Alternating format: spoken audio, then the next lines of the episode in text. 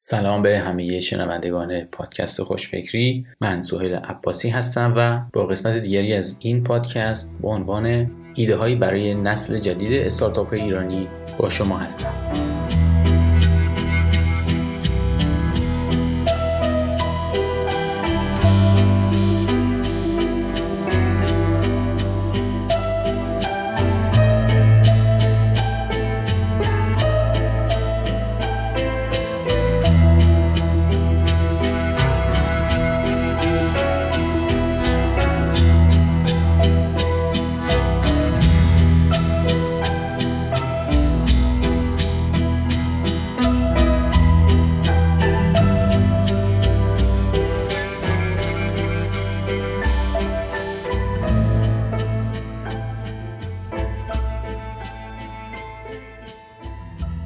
دوستان همونطور که می‌دونید بسیاری از راه ها و ایده های نوآورانه که در دنیا به کسب کارهای بزرگ و موفق تبدیل شدن در ابتدا غیر ممکن و حتی احمقانه به نظر می رسیدن.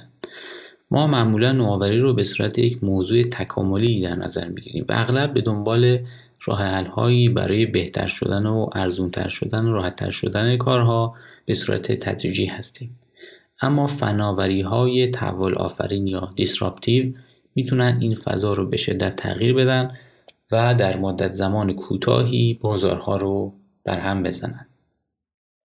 از اونجایی که فضای کسب و کار نوآورانه به شدت تحت تاثیر دیجیکالا و اسنپ و تپسی و شبکه اجتماعی و غیره در داخل کشور قرار داره بسیاری از تیم های نوپای استارتاپی ایران که فعال هستند دارن مشابه همون کارها رو انجام میدن و وقت و انرژی و پولشون رو می‌ذارن که یه فروشگاه اینترنتی بهتر یا یه تاکسی اینترنتی بهتر یا مثلا یه شبکه اجتماعی مخصوص سلبریتی ها و غیره بسازن. با توجه به اینکه این روش نوآوری تدریجی و تکاملی کسب و کارهای نوپا رو وارد رقابت پرهزینه ای با بازیگران بزرگ بازارهای مربوطه می‌کنه معمولا نتیجه قابل قبولی به دست نمیاد. کسب و کارهای بزرگ بازار معمولا پول زیادی دارن تبلیغات فراوان می‌کنن و بهترین کارشناسان و نیروهای فنی رو به استخدام خودشون در تا مجالی به تازه واردها ندن. استارتاپ های تازه کار به جای کپی کردن بهتر با استفاده از فناوری های پیشرفته به سراغ رفع نیازهایی برن که کسی در ایران چندان را حل بهینه‌ای براش نداشته. در این صورت در بازار کمرقیب و پر از نیاز مجال رشد و بزرگ شدن پیدا خواهند کرد. در ادامه تعدادی از این حوزه های فناورانه که در ایران چندان توجه به اون نشده رو مطرح می‌کنم به این امید که توجه تیم های استارتاپی به اون جلب بشه. البته این رو هم اضافه کنم که برخی از این حوزه ها چندان هم لبه فناوری نیستن اما هنوز فرصت های تجاری بسیار عالی در اونها وجود داره و اشباه نشدند و توی ایران جای کار زیادی دارند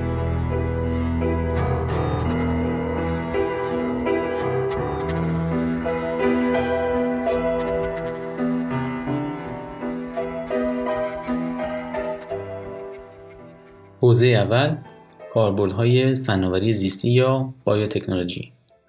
اگرچه این فناوری هنوز در مراحل ابتدایی توسعه به سر می‌بره اما در چند سال اخیر پیشرفت قابل توجهی مشاهده میشه. بسیاری از آینده پژوهان باور دارند که این فناوری اثرات چشمگیر و مهمی رو در آینده نزدیک بر روی زندگی خواهد گذاشت و شرایط فعلی اون رو به کامپیوترهای دهه هفتاد میلادی تشبیه می‌کنند که به زودی با پیشرفت سریع دنیا رو در بر خواهد گرفت. کاربردهای این فناوری از سلامت گرفته تا تولید و حتی غذا و کشاورزی رو در بر می‌گیره و می‌تونه شاخه های مختلفی داشته باشه. مثل درمان بیماری ها، کند کردن سرعت پیر شدن، اتصال انسان و کامپیوترها، دانلود کردن حافظه، برنامه ریزی و دستکاری ژنتیکی و غیره. امروز در ایران آزمایشگاه های مختلفی وجود دارند که در اونها دی به سرعت و با هزینه نچندان زیادی خونده میشه و کاربردهای مختلفی هم برای این کار به وجود اومده مثل تعیین بیماری های ژنتیکی قبل از بارداری از روی دی پدر و مادر تشخیص ژنهای چاقی و لاغری بیماری های قلبی و عروقی و حتی تشخیص نژاد انسانها و حیوانات. حوزه دوم کشاورزی سلولی و جایگزین های گوشت. در دنیا های جدی برای ایجاد مواد جایگزین گوشت برای تامین پروتئین ها انجام شده انواع گوشت های گیاهی در آزمایشگاه ها تولید شدن که طعم و خواصی مانند گوشت دارند و به زودی در بازارها به صورت عمومی عرضه میشن. همینطور تولید گوشت حیوانی با استفاده از سلولهای بنیادی در آزمایشگاه ها انجام شده. یکی از دلایل رشد این فناوری ها محدودیت دام برای تغذیه میلیاردها نفر انسان روی کره زمینه. دلیل دیگر اون ضرر زیانی که پرورش دام در ابعاد وسیع بر روی محیط زیست و آب و هوا می‌ذاره.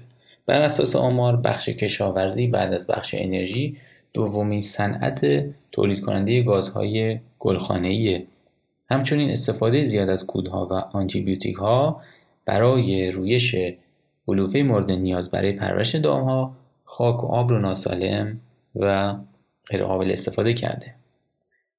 فناوری کشاورزی سلولی یک فناوری نوظهور و بسیار انقلابیه که بر تولید محصولات کشاورزی از سلولها با استفاده از ترکیبی از بیوتکنولوژی، مهندسی بافت، زیستشناسی مولکولی و زیستشناسی مصنوعی تمرکز می‌کنه تا روش های جدید تولید پروتئین، چربی و بافت هایی رو که از طریق کشاورزی و دامپروری سنتی به دست میان طراحی کنه.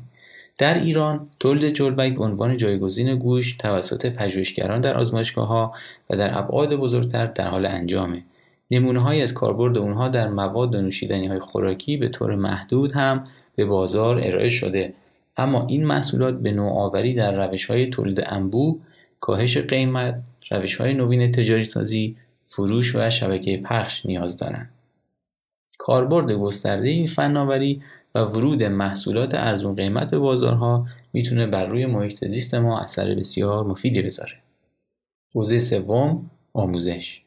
اگر آموزش درست بشه همه چیز به تدریج درست خواهد شد. یکی از مهمترین مشکلات و مسائل بشر در طول تاریخ از عدم آگاهی و نقص در آموزش به وجود میاد. داشتن نظام های آموزشی قوی به تربیت افراد کارمندان باهوشتر کارگران ماهرتر و شهروندان آگاهتر و استارتاپ های بهتر منجر میشه. آموزش به اندازه مهمه که یک بهبود کوچک در اون می‌تونه اثرات بزرگی رو در رشد فرهنگی اجتماعی و اقتصادی جامعه بذاره. تمرکز استارتاپ های این حوزه در دنیا بر روی ایجاد مدل های جدید آموزشه که تفکر نقادانه خلاقیت شهرنشینی و های کاری بهتری رو در های بزرگ آموزش بده. ایده ها و راه های نوآورانه که فناوری های مختلف رو بشه با روش های تعاملی انسانی و شخصی سازی شده برای افراد ترکیب کنه که مدل ها و تجارب آموزش بهتری رو ایجاد کنه شانس بالایی برای تبدیل شدن به کسب و کارهای بسیار موفق خواهد داشت. اضافه بر اون بر اساس نتایج تحقیقات 90 درصد توان ذهنی انسان ها قبل از سن 5 سالگی توسعه پیدا می‌کنه. بنابراین استارتاپ هایی که بتونن بر روی آموزش کودکان از نوزادی تا سن 5 سالگی تمرکز کنند و عدالت آموزشی رو برای اقشار مختلف جامعه ایجاد کنند می‌تونن بر شکلگیری نسل های آینده بسیار اثر بذارند. فناوری های مانند فناوری اطلاعات، پیشرفت توان پردازشی کامپیوترها، ارزان شدن و فراگیری دسترسی به اینترنت و همچنین فناوری ها و پژوهش هایی که روی مغز انجام میشه فرصت مناسبی برای استارتاپ هایی از این جنس ایجاد کرده.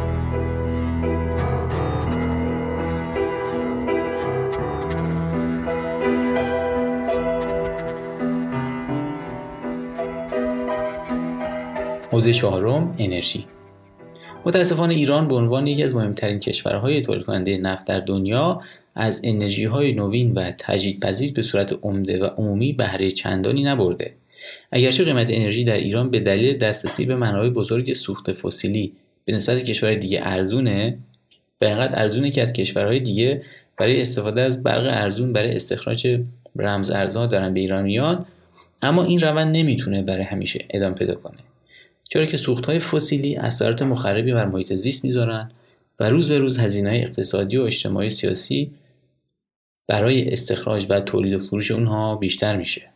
اما دسترسی به انرژی های پاک و تجدیدپذیر ولی ارزون می‌تونه به محیط زیست اقتصاد و ثبات سیاسی و آینده ای پایدار کمک کنه و هزینه زندگی رو به شدت کاهش بده. روندهای جهانی نشون میده که منابع انرژی ارزونتر و مقیاس باید به سرعت جایگزین منابع قدیمی بشن تا بتونن نیاز تعداد زیادی از مردم رو پاسخ بدن. انرژی هسته می‌تونه راه حلی برای این موضوع باشه. همینطور انرژی خورشیدی باد و غیره. عامل تعیین کننده البته هزینه نهایی تولید هر کدوم از اونهاست موضوع مورد نیاز دیگری در حوزه انرژی ذخیره و انتقال اونه. ایران یکی از پیشروترین کشورها در صنعت توزیع برقه و هزینه های زیادی برای تولید و توسعه زیرساختهای اون صرف کرده. یکی از مهمترین موانع کوچک شدن و ارزون شدن ابزارها رایانه ها و گوشی های موبایل و غیره ضعف باتری های فعلی در ذخیره برقه بنابراین توجه به این موضوع و ارائه راهحلهای فناورانه و نوآورانه برای حل اون یک فرصت بسیار مناسب خواهد بود. حوزه پنجم کار و اشتغال. با ظهور و کاربرد وسیع اتوماسیون ربات‌ها و هوش مصنوعی و اثر زیاد اونها بر مدل کار کردن انسانها و شغل‌های مختلف پیش بینی میشه تا دو سه دهه آینده بسیاری از مشاغل امروزی به کلی از بین برند همین امروز هم اشتغال در بدنه دولت بسیار کم شده و وضعیت اقتصادی و فناوری اثرات بزرگی رو بر روی معیارهای استخدام در شرکت بخش خصوصی گذاشته. بنابراین ایده ها و راهنهایی که می‌تونن فضای کار و اشتغال در آینده رو پیش بینی کنن و برای اون از امروز برنامه ریزی کنن بسیار موثر و مفید خواهد بود. به ویژه ابزارها و روش هایی که می‌تونیم امروز بسازیم و به مردم و کسب و کارها کمک کنیم تا خودشون رو با این تغییرات سریع و مهارت های جدید تطبیق بدن هم مورد توجه قرار خواهد گرفت. افزون بر اون اهداف و توقعات انسانها برای رفتن به سر کار در حال تغییره. مردم به دلیل کسب درآمد داشتن بیمه و معنا بخشی به زندگیشون سر کار میرن. این کار می‌تونه یک شغل تمام وقت باشه یا پاره وقت. آیا در آینده انسان ها نیاز به شغل تمام وقت ندارن و چند تا کار پاره وقت رو دارن با هم انجام میدن؟ یا اصلا نیاز به کار کردن کم میشه؟ یا هدف انسان ها اصلا از کار کردن به صورت کلی دچار تغییری میشه؟ اینها و بسیاری پرسش های دیگر سوالاتی هستند که فکر کردن به اونها فرصت های بزرگی رو برای راه اندازی استارتاپ های اثرگذار به دست میده. و حوزه ششم سلامت و سبک زندگی سالم.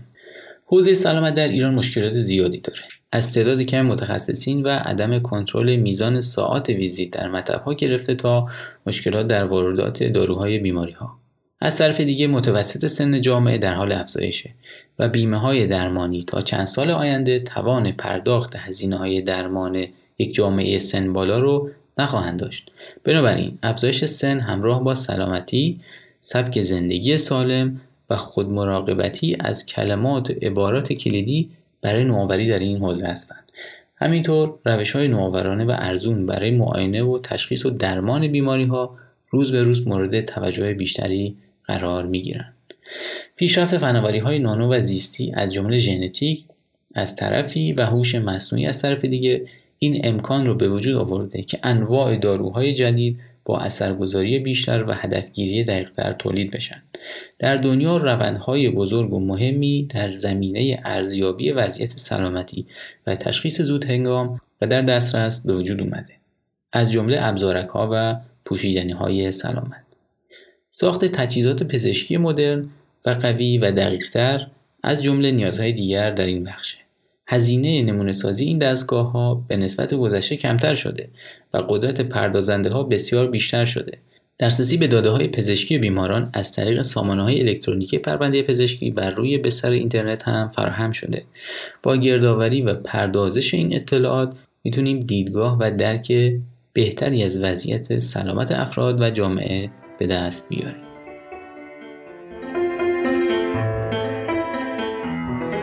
و حالا نوبت شماست.